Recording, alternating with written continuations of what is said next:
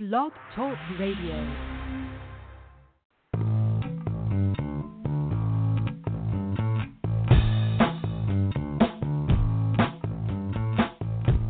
Welcome to New Human Living Radio Show, bringing you powerful interviews to awaken the power in you.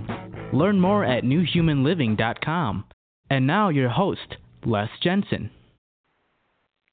Hello and welcome to the show. I'm so glad you chose to join us. I think we're in for a delightful conversation tonight.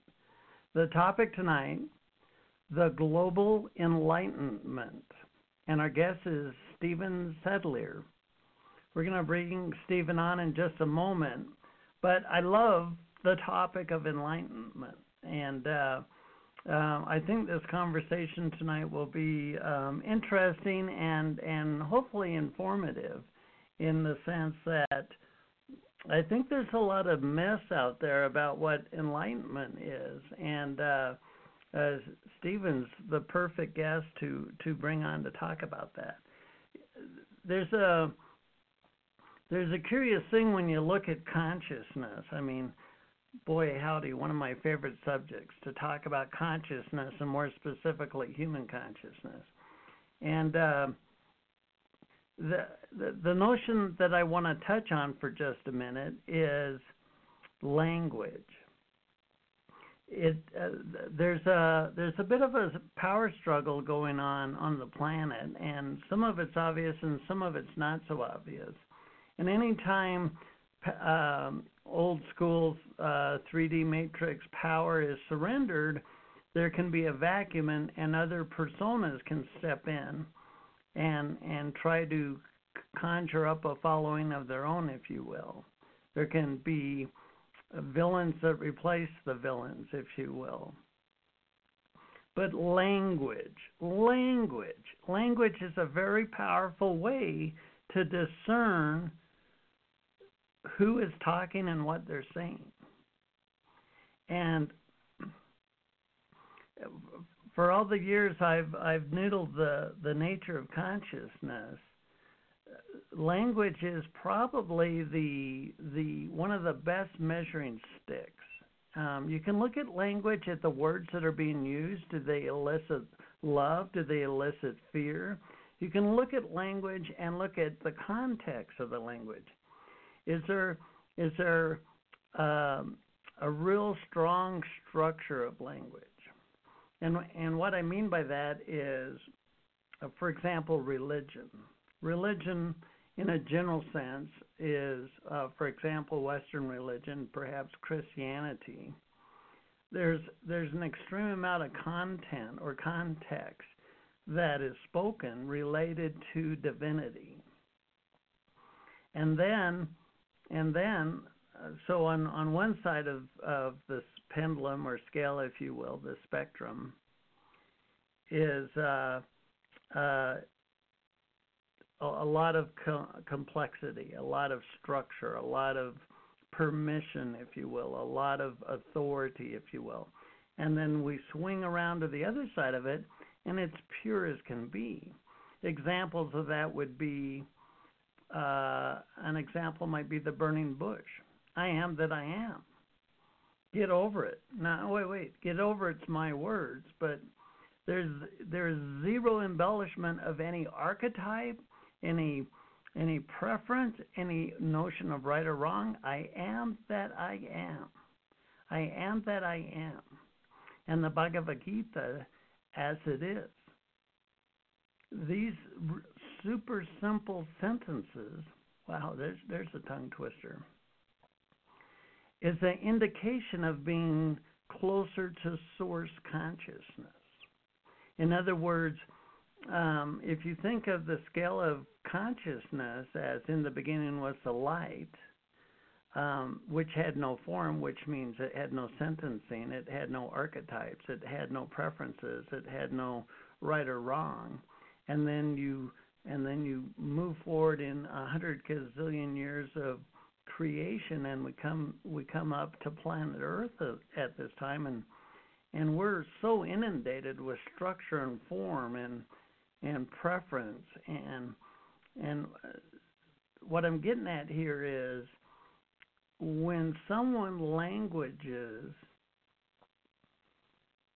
th- their notion of of consciousness or reality or right or wrong, you can look at the language that they use and get an idea of where they are in the scale of consciousness.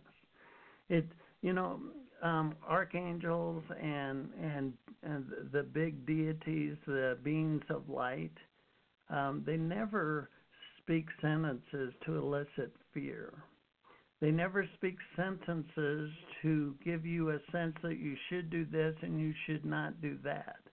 They're extremely neutral. I I I think they go home and practice because their languaging is super pure as far as your choices. But but if if a persona comes in and starts saying, well, the right thing to do is X Y Z, and if you really want to find your divinity, then you need to, you know, A B C.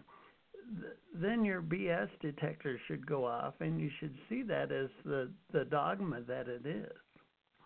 Uh, you um, you wait and see. My my hunch is the next couple of decades we're going to see players show up that try to influence the human um, culture on this planet, and and they're going to have slick tongues, but they're not going to be the real McCoy.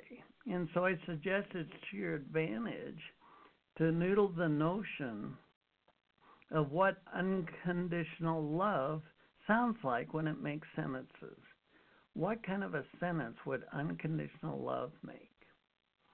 So enough enough jibber jabber. Let's get to the show because I'm sure it's going to be quite the conversation. Again, the topic tonight is the global enlightenment, and our guest tonight is Steven Sadleir. S- Steve is a leading world master and is known as the American guru by other masters around the world. He is the director of the Self Awareness Institute and has taught thousands around the world since the mid 1980s. He's a leading author, trainer, and speaker on mindfulness, mind control, and manifesting. He stars in three, movie, three movies about consciousness Spiritual Revolution, Three Magic Words, and Enlightenment Now. He is the host of Enlightenment Radio, he has hosted two television programs, is a best selling author with over a dozen books, and is currently in production on another feature film. Join me in welcoming Steven to the show. Steven, I'm so glad we have you back on the show. It it's always exciting, Les. Each time we get to talk, uh, I always learn something. So thank you. and I think I, I will as well. Um, so good, the topic good. you've picked, the topic you've picked, picked tonight is global enlightenment.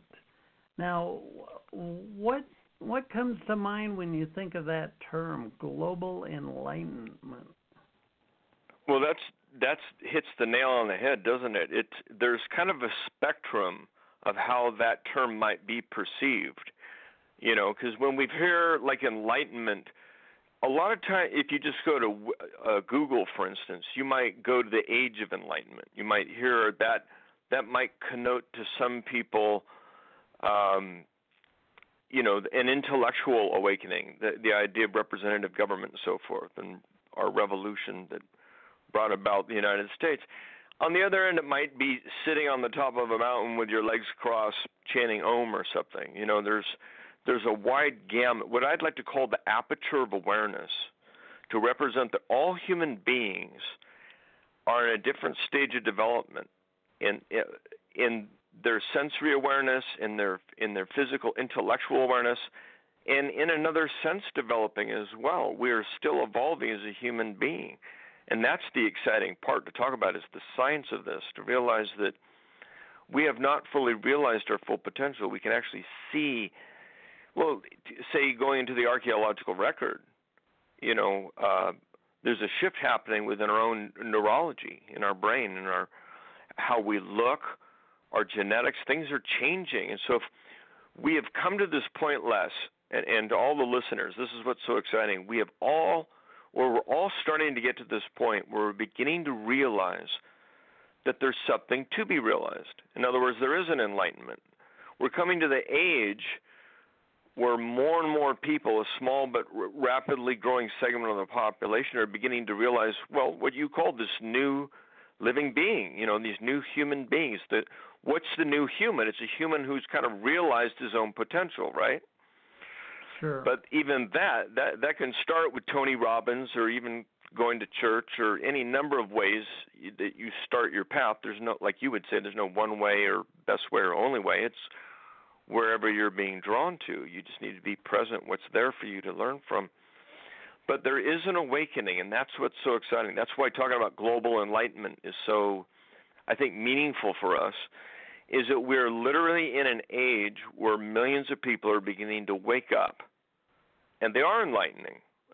But what does that mean? And I think that's what you and I are going to have some fun talking about. Well, what does that enlightenment mean? You know, because at one level, there's a lot of people that I would say have awakened. So if we go back, you you and I know Dr. David Hawkins. He wrote Power versus Force and Eye of the I. He had a model of a scale.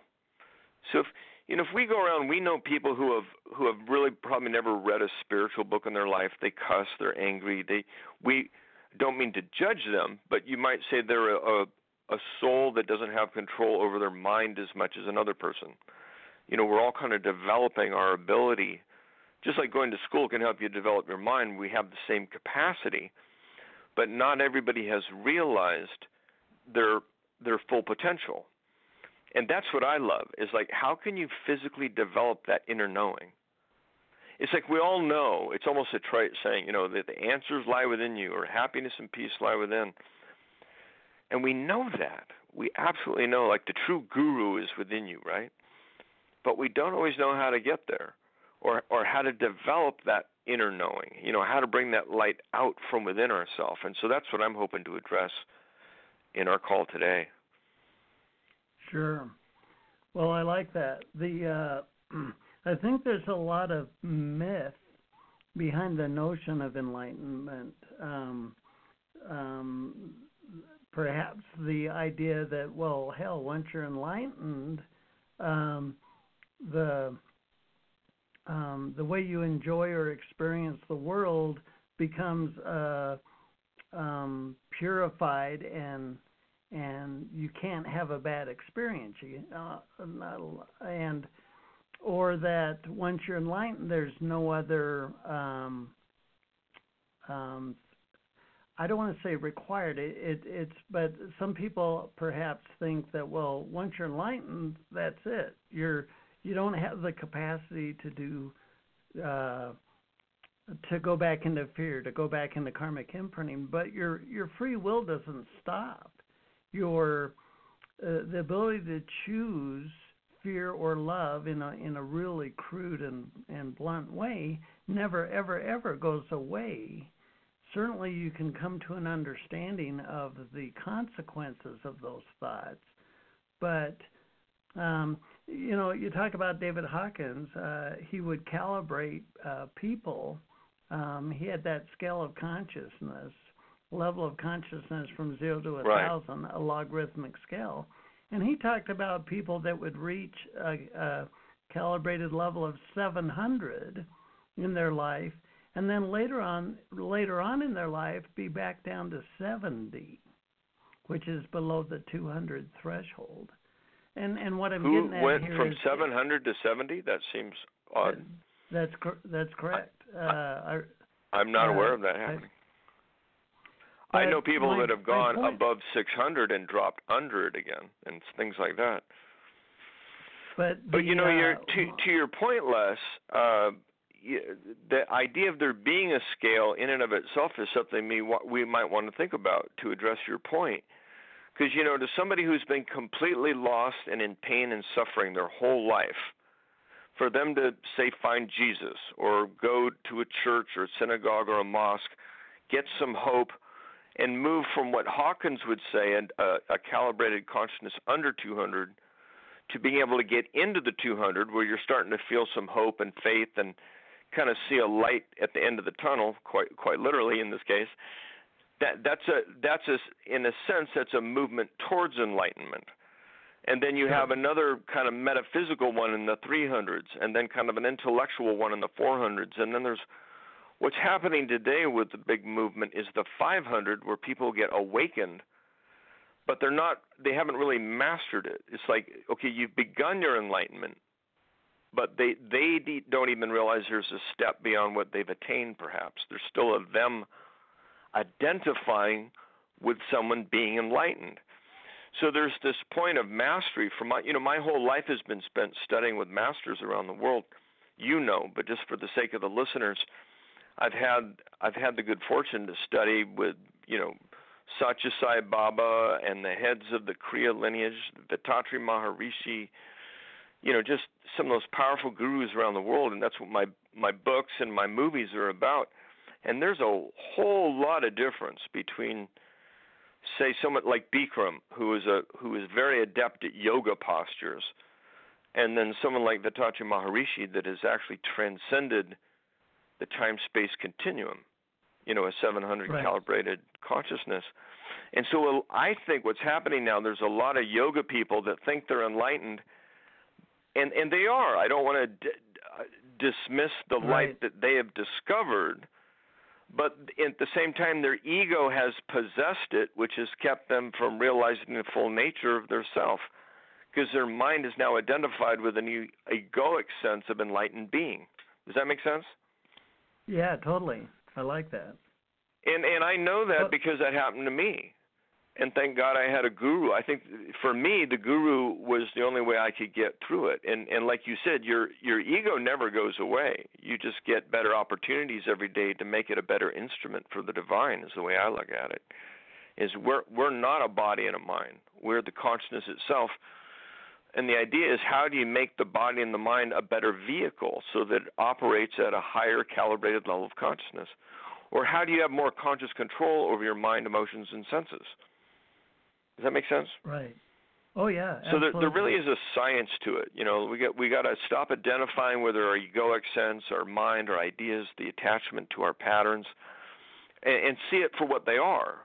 They, they serve us. They all they all have a utility, and you either need that way of thinking or you don't, or that perspective serves you or it doesn't. Kind of like you were starting the call with. You know, are you coming from that highest place of unconditional love?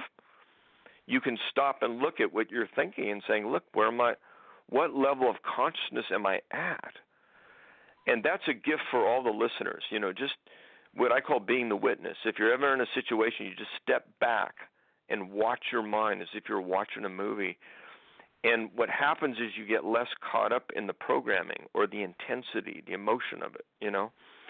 And you can you kind of pull up to a higher level of consciousness where you can view things more objectively and from a place of higher higher awareness is higher love, isn't it?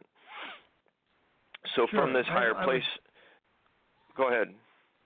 Well, um, I like I love everything you're saying. Um, me, an RF engineer guy, I mean, I I have to my analytical brain slips in, and and uh, if if you because what we're talking about is really an uh, an etherical aspect of of personas. I mean, our, our the the physical eyes that we have do not have a way of perceiving the level of consciousness of a persona. And um, Right. many times on the Ocularly you're saying. Right. um, to to create a a metaphorical scale of consciousness. So I always like to use a wall because everybody's near a wall at one point or another. On the floor Yeah. is the darkest of dark. This is a, a a man or a woman who's got PTSD up to the hilt. If they catch a cold tonight, they'll die. Their, their psyche is so loaded up with karmic imprinting. They're running on fumes. Now, now as we move up the as we move up the wall, if we move a quarter of an inch off the bottom, that might be 10 watts. I, I know I'm an engineer, sorry about that. 10 watts.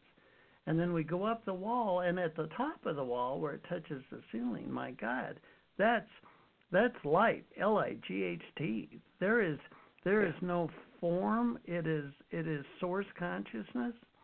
Now that last Right. quarter of an inch, to go that last quarter of an inch is a hundred trillion trillion trillion trillion trillion watts. And so when we talk about um, the level of consciousness of a persona, the what what I find really fascinating is the big guns, the big guns, uh, um, divine mother, divine father, God, goddess, source consciousness, even the Yeah. archangels. Um, humanity has prayed for the end of war um, for eons of time. Billions of prayers have been said to God to knock this this war crap off, and zero of them, zero, has descended from the heavens and silenced the guns in mass. Because you need flesh and bones. You need a body in this physical persona to be a conduit of love into the human condition. So we're so the stage is set for those of when you can become aware through this this awareness that we're talking about and then learn to see all that is as Right. it is with without condition without judgment then you become the conduit you you need flesh and bones to be the conduit of unconditional love into the human condition There you go. Well, to your point, so it's being aware of your awareness is really kind of a starting point there, isn't it? And you develop that awareness. It's innate, and you have through greater awareness, you live a greater life. And you said something at the beginning of this show that was very powerful about language and words and where they're coming from. That's an indicator of what state you're in, isn't it? You know, right this, the words that come weight. out are indicative of the thoughts that come out. And thoughts themselves are somewhat divisive or they're somewhat linear. And so what I found is like when I was a young man, I wanted lots of knowledge. I was reading the Bible, the Vedas, you know, I read every major well, I was writing a book on world religion, so I ended up writing studying every major script, scripture. All good stuff. But it was still words and but through the meditation I started going deeper and deeper and deeper and what I realized is at one level I needed the words and an intellectual understanding and even an experience. But then as I went into my yoga tapas, I don't know if you know the story Les, but my my guru sent me through this period where I started sitting 12 hours a day in uninterrupted meditation for months. And then I worked up to 20 and then finally I was sitting 23 hours a day for 40 continuous days and nights. I didn't move. And my mind stopped. I went outside the time space continuum. I went beyond all thought form. There's only light. And, and that was through the grace of my guru, my teacher, taking me there. He was guiding me into these higher frequencies because I my mind didn't know how to go there. Matter of fact, my mind was the very thing getting in the way of me being here. You know what I'm saying? right yes So I had to go out of my mind, you know, to find you had to you kind of had to leave your mind behind. But then the trick is okay, now that source of light that we're we're actually all connected with it. We are in fact all it. And it's never Sure. not us. It's just we've been ignorant of it and that's what we're coming here to realize. We are that we are that it's kind of like you know the way I like to explain it, Les. I'd like to know your head on this. I explain to my students that w- there's a consciousness of ours in every brain cell, isn't there? Our consciousness is being expressed through every brain cell in our brain. And in the same way, the same consciousness is being expressed through every being in the universe. We are all like brain cells. There's the same consciousness. It's coming out in different forms. And we're all part of a greater interconnected wholeness of being. There's a consciousness that's subjective as it goes through our mind and senses, but there's also a greater consciousness that we're all a part of. Just like there's an energy, the same energy that makes my heart beat makes your heart beat. You know, we all draw our life from the same source, but it gets expressed through different conduits we call people.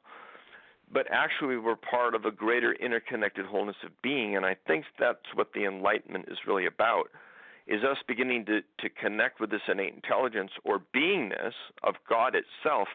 You know, it says it says in the Gospel of Thomas, one of my favorite reflections is the apostles are asking Jesus, and whether you're a Christian or not, it's just great philosophy. They said, Okay, you've been talking about the kingdom of heaven. They said, When will this kingdom come? And he says, well, well, his reply to them is, it will not come by waiting for it. You you cannot say that it's over here or over there, for the kingdom of the Father is spread out before man, but he sees it not. So those that have eyes, let him see. So what he's saying, it won't come by waiting for it, and it's not over here or over there. It's here and now. It's spread out before you. He makes it even clearer. It's right here, but you don't see it. So this is what the enlightenment is. Uh, so even Jesus is teaching enlightenment. I didn't. I don't think many people realize that, because he's pointing out the kingdom of the Father, the kingdom of heaven, isn't some astral world beyond Pluto. It's a state of consciousness where you realize God's living presence within yourself and within everyone else and everything else everywhere all the time. It's undivided. And so we can look at enlightenment from that perspective too. From I think that's a higher perspective to realize that when we come to kind of grow out of our self-oriented self concept and begin to realize that we're part of something bigger and we're here to bring this awareness into the world right now. I mean that's why we're having this conversation on your show. Kind of exciting. Well, yeah, you know, um, I, I find it I love noodling this. I love this conversation. Um, I'm so delighted to have you back on the show. You know when uh, um, when Jesus Thank was you. on the cross and they were crucifying him, and uh, um, he was he was the personification of love. In in other words. Um, um, love in that moment didn't take up a sword and fight a battle against a battle. Um, Right. uh, in in other words, and and so so many people hinge the notion that well well Jesus is coming back and he's going to kick um, Satan's ass all the way to hell. So is is he going to super Jesus school or super Savior school? Uh, and I'm not being um, sarcastic, and I'm not. Uh, what my point is is to personify love is not to fight what is. To personify love is not to uh, take up arms against anything. Uh, you know, Right. it's it's kind of like the um, um, like uh, fossil fuel. Okay, gasoline. Um, how many times have you driven to a gas station, put gas in your car? Well, damn it, it's polluting the air. Damn it, it's it's scarring Mother Earth. Damn it, it's doing this. Damn it, it's doing that. Well, if we were to end it all today, today we'd all be walking tomorrow, and the the Mhm. economy would collapse. And and the the point I'm making here has nothing to do with fossil fuel. The point I'm making here is so many of us are here as a as a life purpose to create. Consciousness creates. It's it's the source of all creation. And and when we take our consciousness and we look at what is, and then we don our bows and arrows to fight what is, we we're literally castrating ourselves from our own divine potential. Well, let's we- give up the fight and just go into love. Cr- we need to create the new paradigm. We need to create Yeah. the new. And and when we put our attention on that, by very default, it has no choice but to advance to fruition. So it's you know if if you consider yourself enlightened and you're walking in a protest line, you're not enlightened. You're not having a behavior that's that reflects um, source consciousness. Um, it, it's kind of like to disconnect from the narrative that that is being shown to us, and be the dreamer. To be the dreamer. I mean, if you pray to to uh, Divine Mother and say, "Boy, howdy, um, show me how I can be an even bigger vessel of unconditional love," you better get some boots on and some gloves because some big ass vision will come into your persona as a possibility for your life in this lifetime. But if you don't take that on as a creation, as a vehicle of creation, and you still point at, at the conundrum of what is, you're really diluting and polluting the the power behind your own divinity. What do you think? Well, this is coming back to these calibrated levels of consciousness because those things that are polluting your ability are lower levels of consciousness. And so, one of the things I love to teach is if you just sit back, like we were saying, and look, where am I at? You can kind of use the scale, not that it's it's golden, it's not the perfect right. answer to anything, but if you look at it in terms of your own life and say, well, where am I at on my own level of happiness, or where am I at in terms of what I'm saying, what I'm thinking? What's my state of consciousness relative to the highs and lows of my own life experience? And that can start to be your guide to maybe say, well, maybe I should look at that more.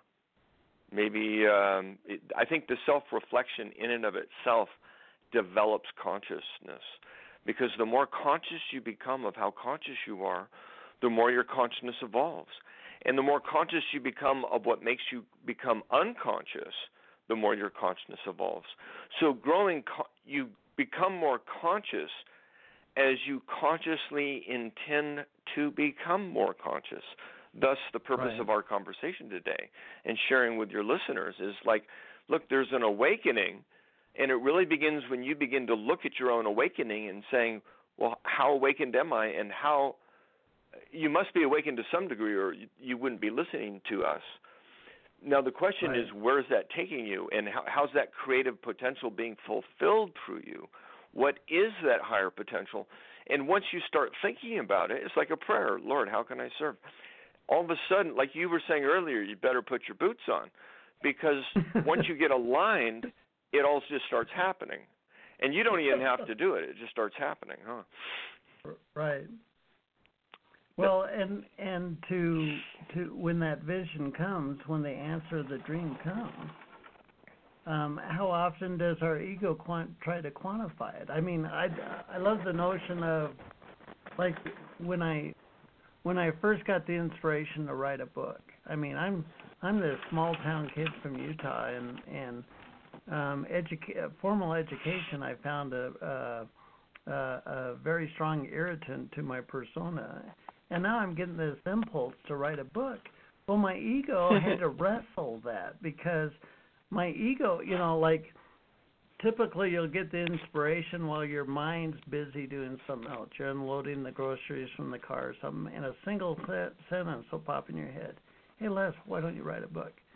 And where we can really fall over ourselves is the very next sentence we pull it up in our head and we start bitch slapping it into submit. Who are you to write a book? You don't know squat about grammar. What does a small town hmm. kid have to say that anybody wants to listen to?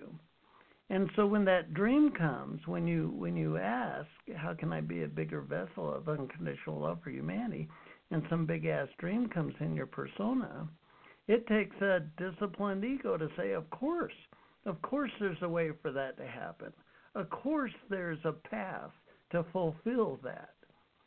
And then to to discount to really surrender any notion of who you thought you were so a much bigger you can show up and fulfill it fulfill it. I, I find it very curious. Very good. Well this is this is the opportunity that we all have and all the listeners is is to realize that there is this potentiality that is availing itself, and to the degree you reflect on that potential, you begin to realize that potential. Matter of fact, when we were talking about consciousness, you know, so often it's looked at in the psychological context, like a subjective consciousness, like what a person's conscious or unconscious of.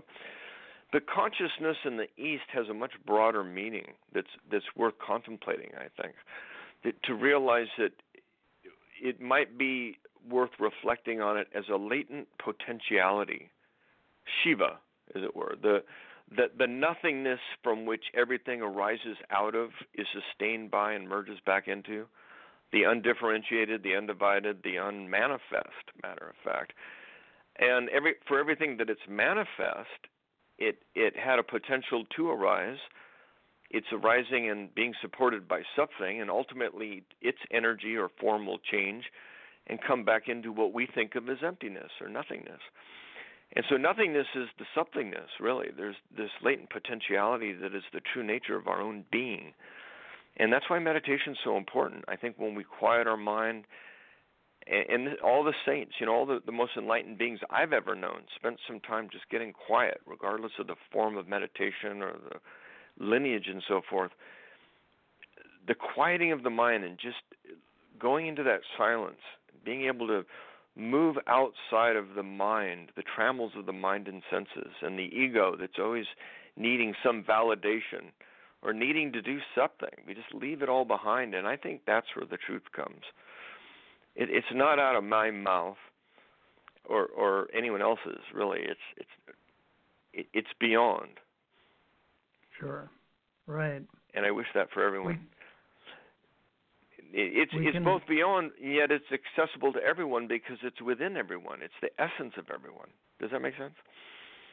Yeah. Well, I yeah, it does. I mean, enlightenment is a discovery. It's not a creation. You discover the right. Yeah. I like to say, you know, how far from your house do you need to go to find your way home? Because you've never been anything other than that which you already are. You know, God right. is. It's like you were talking about the name of Yahweh. If you, when you earlier you were mentioning the name of Yahweh, it means I am, or I am that which I am. It's referring to the consciousness, right? I mean, God is even telling us in the simplicity and purity of the meaning of God from the burning bush. It it later got embellished, you know, but its essence was I am, right? I mean, it's, sure. The essence of the creator is the potential for creation to be created. And that same potential lies within each of us. That becomes that what we used to call the co-creative principle. You know how I would say uh, God's light is within every human. Well, you know they say in the Kabbalah, if you go to study with the Rabbi Berg at the Research Center for Kabbalah, which I did, he'd say we're all sparks of divinity. And the idea is we come into this world not really knowing who we are. We don't know this divine nature. And so our life experiences are helping us to learn and grow and evolve. We go through different stages until we come. We start in Malkut. In Hebrew, Malkut means root. And he says we end at Keter, which in Hebrew means crown. And so I said, Rabbi Berg, this sounds like yoga. You know, we start at the root chakra and then enlightenment's at the crown chakra. He goes, it's the same thing. It's the same truth, Steven, he says.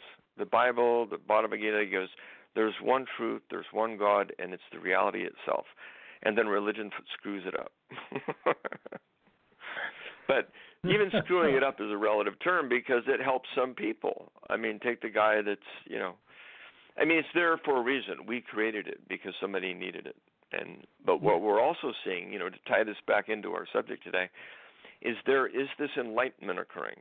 There there's this questioning. There's this we we can just look at the fact that we're talking about enlightenment, or there's a new living radio, or self awareness, or you know, all all the, all the yoga studios around the world.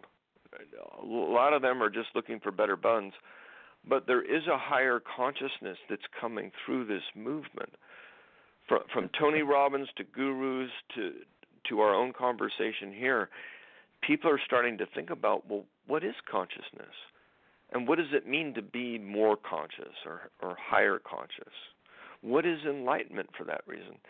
So if you want to bring about enlightenment, we need to talk about it, and hence this discussion is as more and more people begin to reflect on not just kind of broadly speaking what is the enlightenment, which is people realizing we can create a better world and mobilizing to do it. it it's also realizing that we have a potential to further evolve ourselves, to develop not just become smarter. It's I would say it's a sixth sense it's the it it's like being it's like learning to use the force. There's an invisible right. force force guiding us all. We'll call it the Holy Spirit, if you will. You know, I don't care what you call it, but but something's guiding everything from the movement of the planet and the stars and and and the geology in us. There's sub- invisible forces, and the more you plug in, the more you'll see it and can work with it. It's amazing. So ignorance has no beginning, and it does have an end. But enlight- enlightenment has no end, but it does have a beginning. So I think it's safe to say that everybody on the call, their enlightenment has already begun, and we can we can start from the place of like not having to go somewhere else to find something we don't have, but rather explore deeper within ourselves the truth that seeks its expression through us, through what we think and say and do. And for that to happen, I think we ha- we need to step back from the mind and make sure it's not taking over. I think that's the hell. The hell's created in our head. Matter of fact, did you know? I don't know if you know, and I'm not not that I'm I'm, I'm putting too much emphasis on Catholic theology, but in 1999, Pope John Paul himself said in an edict, you can look it up at the Vatican archive, he said, Hell is not a physical place. Now, my grandmother Ruth would be rolling over in her grave. She was a Baptist. And she believed that it was like a place in the middle of the earth, it's hot, and there's a guy with horns, and you're going to burn if you don't accept Jesus. And conversely, there's a place in the sky where people have wings and play the harp or something, you know. But the Pope even said, look, hell is not a physical place. His perception and that of Ratzinger, who was head of the Papal See, said, hell is when you willfully estrange yourself from God. That is, you're turning away from the divine presence in your life. And so we're even look, and they're even accepting that in light, that evolution is a part of God's plan. It's the proof of the invisible hand of God guiding us. So there's there's shifts occurring even within the theology, the old kind of stodgy religion that's held us back. There is an awakening here, and so I kind of wanted to leave the the call today on a really positive note. That despite the war and and all the negativity we hear on the news, that we we don't want to get caught up in that fear, like you were saying. You know, we want to stay in the light. We want to look for that light and see, not only see it in each other, see it in the potential of what we can create, and then start creating it so we can share this light and we can bring it through first what we're thinking, what we're saying, what we're doing, what we feel. You know, check in with ourselves and say, "Hey, am I am I being moody today, or am I bringing light into the world today?"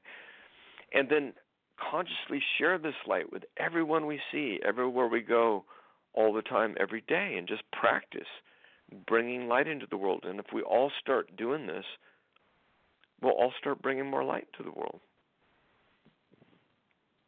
Indeed. Well, the so that's my the, plan. The, har- the harvest is is rich. The the fields yeah. are full. There's so much hunger in the heart of humanity for a new story, for a new paradigm, for something more authentic. And when you awaken your own persona more, when you become more conscious, when you connect with that higher realm of yourself, you can be the persona that receives the inspiration of the new paradigms. Yeah. And when you're that vehicle of the new paradigm, it's a it's a incredible, even undescribable volume of opportunity for you yeah. as a persona to be the vehicle of creation of of the new paradigm of humanity. And, yeah. and the reason I, I bring this up is a lot of times the ego doesn't want to engage anything unless it knows what the outcome is. And when you look at at the way the the the paradigm is now, um, it's time for the harvest. It's time for those to awaken, to th- thrust in their sickle, and and bring into form the new idea, the new vision, the new potential of what our human story can be about. And when you when you engage in that as your intention, I promise you your ego is going to be ecstatic in joy as you conduit the, the the new idea, the new vision of humanity and bring it into form. That's that's raw creation. And and to do it out of compassion for humanity, damn, that's over the top. That's that's yeah. hardcore um, um, fulfillment, a deep sense of satisfaction, a deep sense of purpose fills your yeah. being each and every day. Well, let's do it now. I mean, not just you and I, but everyone that's listening to us right now, or whenever they're listening. Um, let's create um, maybe pique their interest. You know, give them an inspiration that they can visualize with us. So, what are the kind of things we can visualize? Well, our own joy and happiness and peace, our prosperity, a world living in peace, a world without war, a healthy world, a world where people ate good natural foods, everyone had something to eat, everyone had some place to live, everyone loved each other. I think is the point too, not just at a material sense, but we actually felt a compassion, you know, a, a sense of true brotherly love instead of a divisiveness and a and a dividing of people by nationality or race, colors, gender, and so forth. Let us look for the light within each other's eyes. Let it bring us out in each other. Let's let's just love. I'd like to picture a world where we just loved each other, and I do. So when I go around the world, I was in Africa this year, and we're in India, and wherever we go, it's you know it's spreading the message of love. And let's. I just want to subs- invite everyone listening to join the movement, as it were. Don't not not to follow me or Les or anyone else. Follow your heart, you know, and just right. see what you yeah. can do to make a difference in the world, to bring light into the world. I like you the agree? idea of uh, um, um, sustainability as a local term. In other words, the car you put in your the I'm sorry, the gas you put in your car came from another country or perhaps another state. What if everything you needed for your, your for your livelihood came within a 5 or 10 mile radius? What if your neighbor's teenage boy knew how to uh, generate power for your home? What if um, there was no limit? Like, um, I, I good, love good. flipping things. I love flipping things on its head. Like for example, yeah. uh, in the old paradigm, money decided everything: what kind of house you lived in, what kind of education, where you went on vacation, blah blah blah. Flip that over. What if money decided nothing? and you could do yeah. absolutely whatever you want and there wouldn't even be a context in your head as to how you wouldn't even think of how. You would only think of your desire to create and then it would yeah. come into being. Oh i love it. It's beautiful. Clean air clean water clean food clean yep. soil clean minds happy people. What if what if we also saw people that needed help and we just it would just be the most natural thing for us to help them. Right. You know?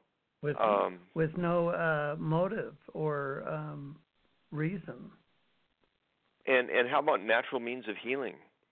Instead of this drug based society where we're all getting addicted and we, let's picture a, a place where we're, we're we're healing naturally. Uh, we don't need to go to extreme measures to be healthy because we've we're taking care of ourselves. We know how to live right.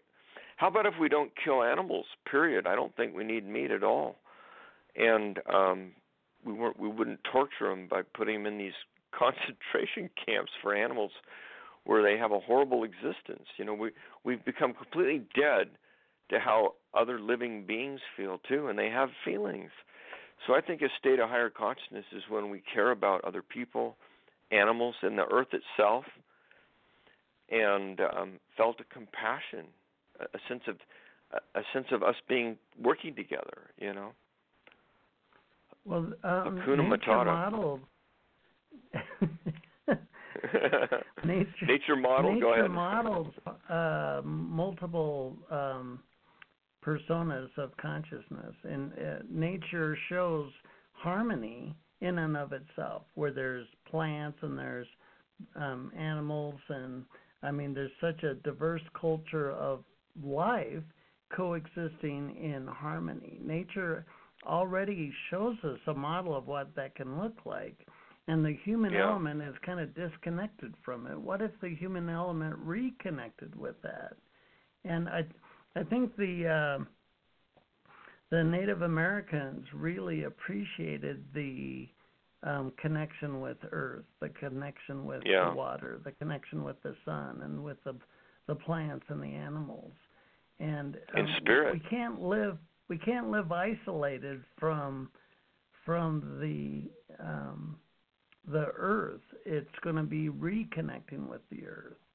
Um, we were probably there at one time but um, nature has many examples of what harmony looks like. Right now on this planet today we don't have to conjure up a vision of it, we can go experience it by going out in nature and observing harmony personified by by the natural elements.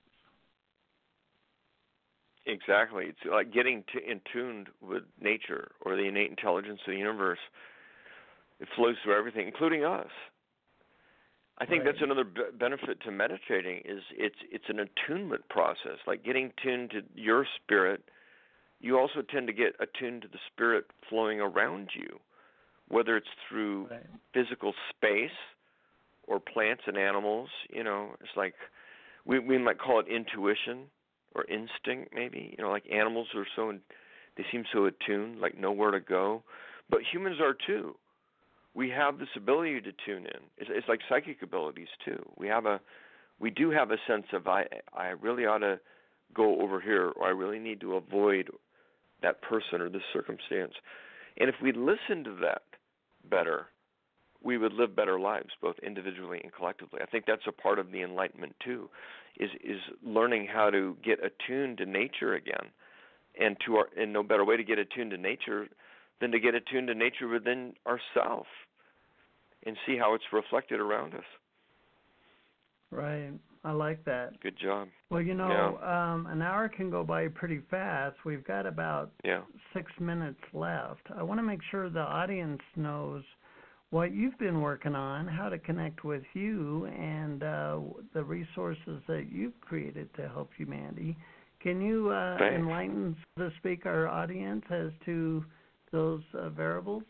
Oh yeah, I, I yeah I can do it in two minutes. I, we, first of all, you can go to selfawareness.com.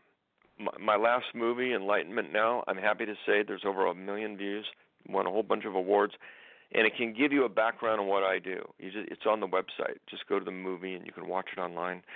And I've got a new. um I'm not sure when we, we do world tours every year. So if you want to get together, if you want to do a seminar, you want me to come out. I teach mindfulness for free, any school district and uh, I've got a new TV show coming out, or a station, Enlightenment um, Enlightenment Network, will be launched later this year, and I have two.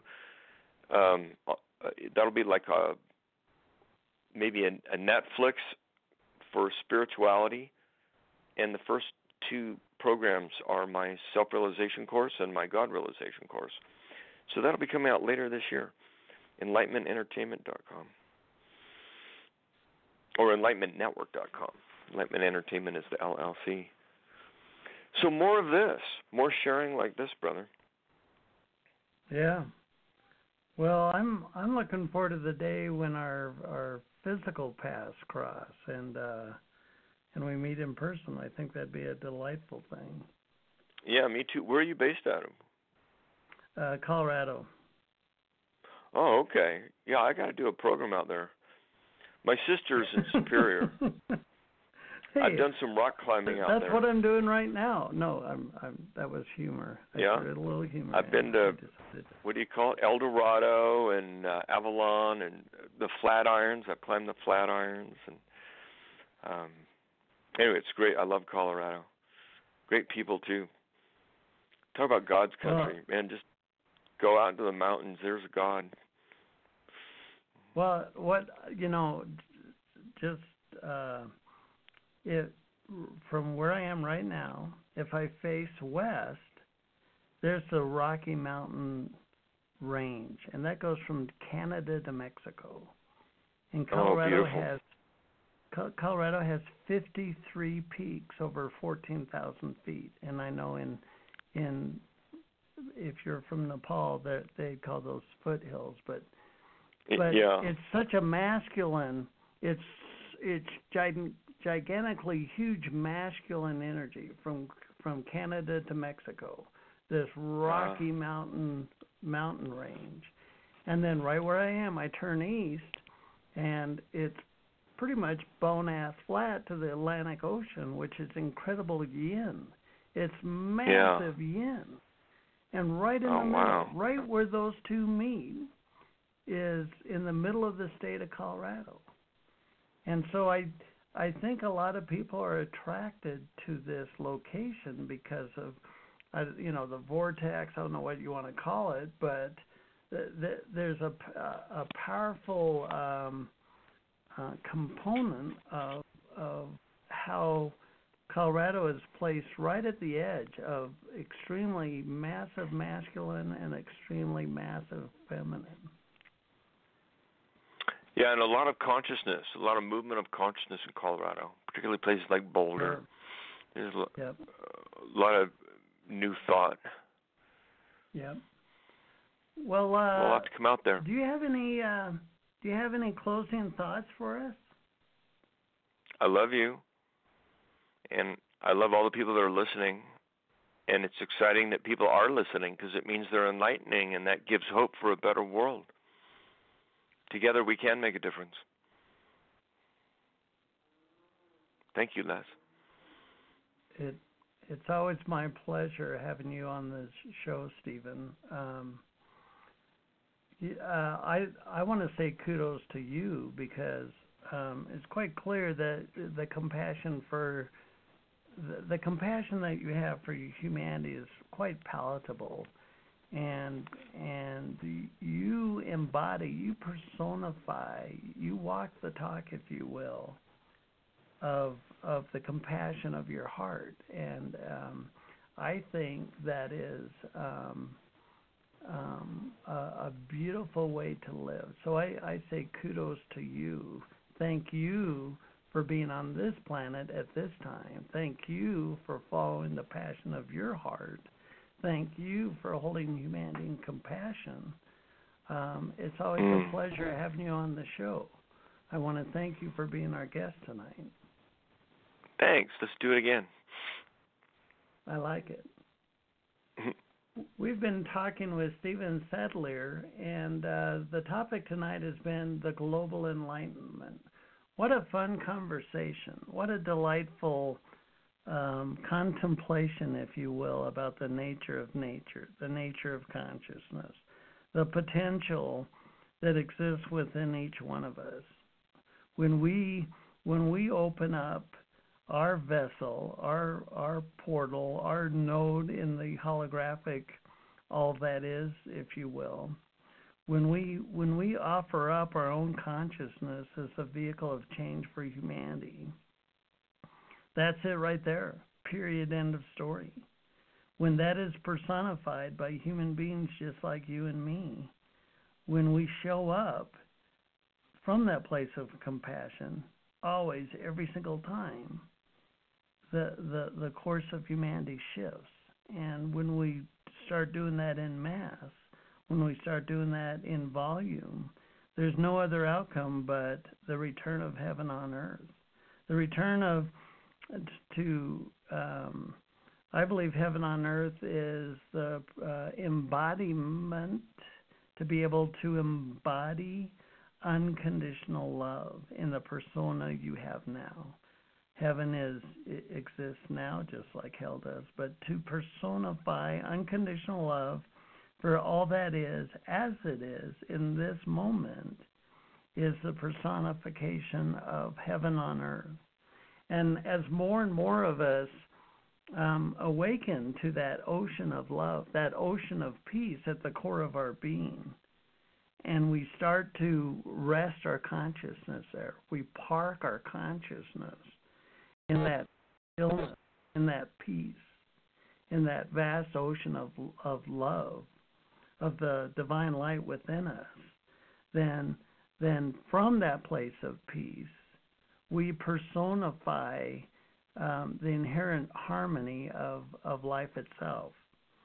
And I want to I want to celebrate you, the listener, because here you are. You've engaged um, this program as Steven and I have have noodled the nature of consciousness. You've showed up for yourself.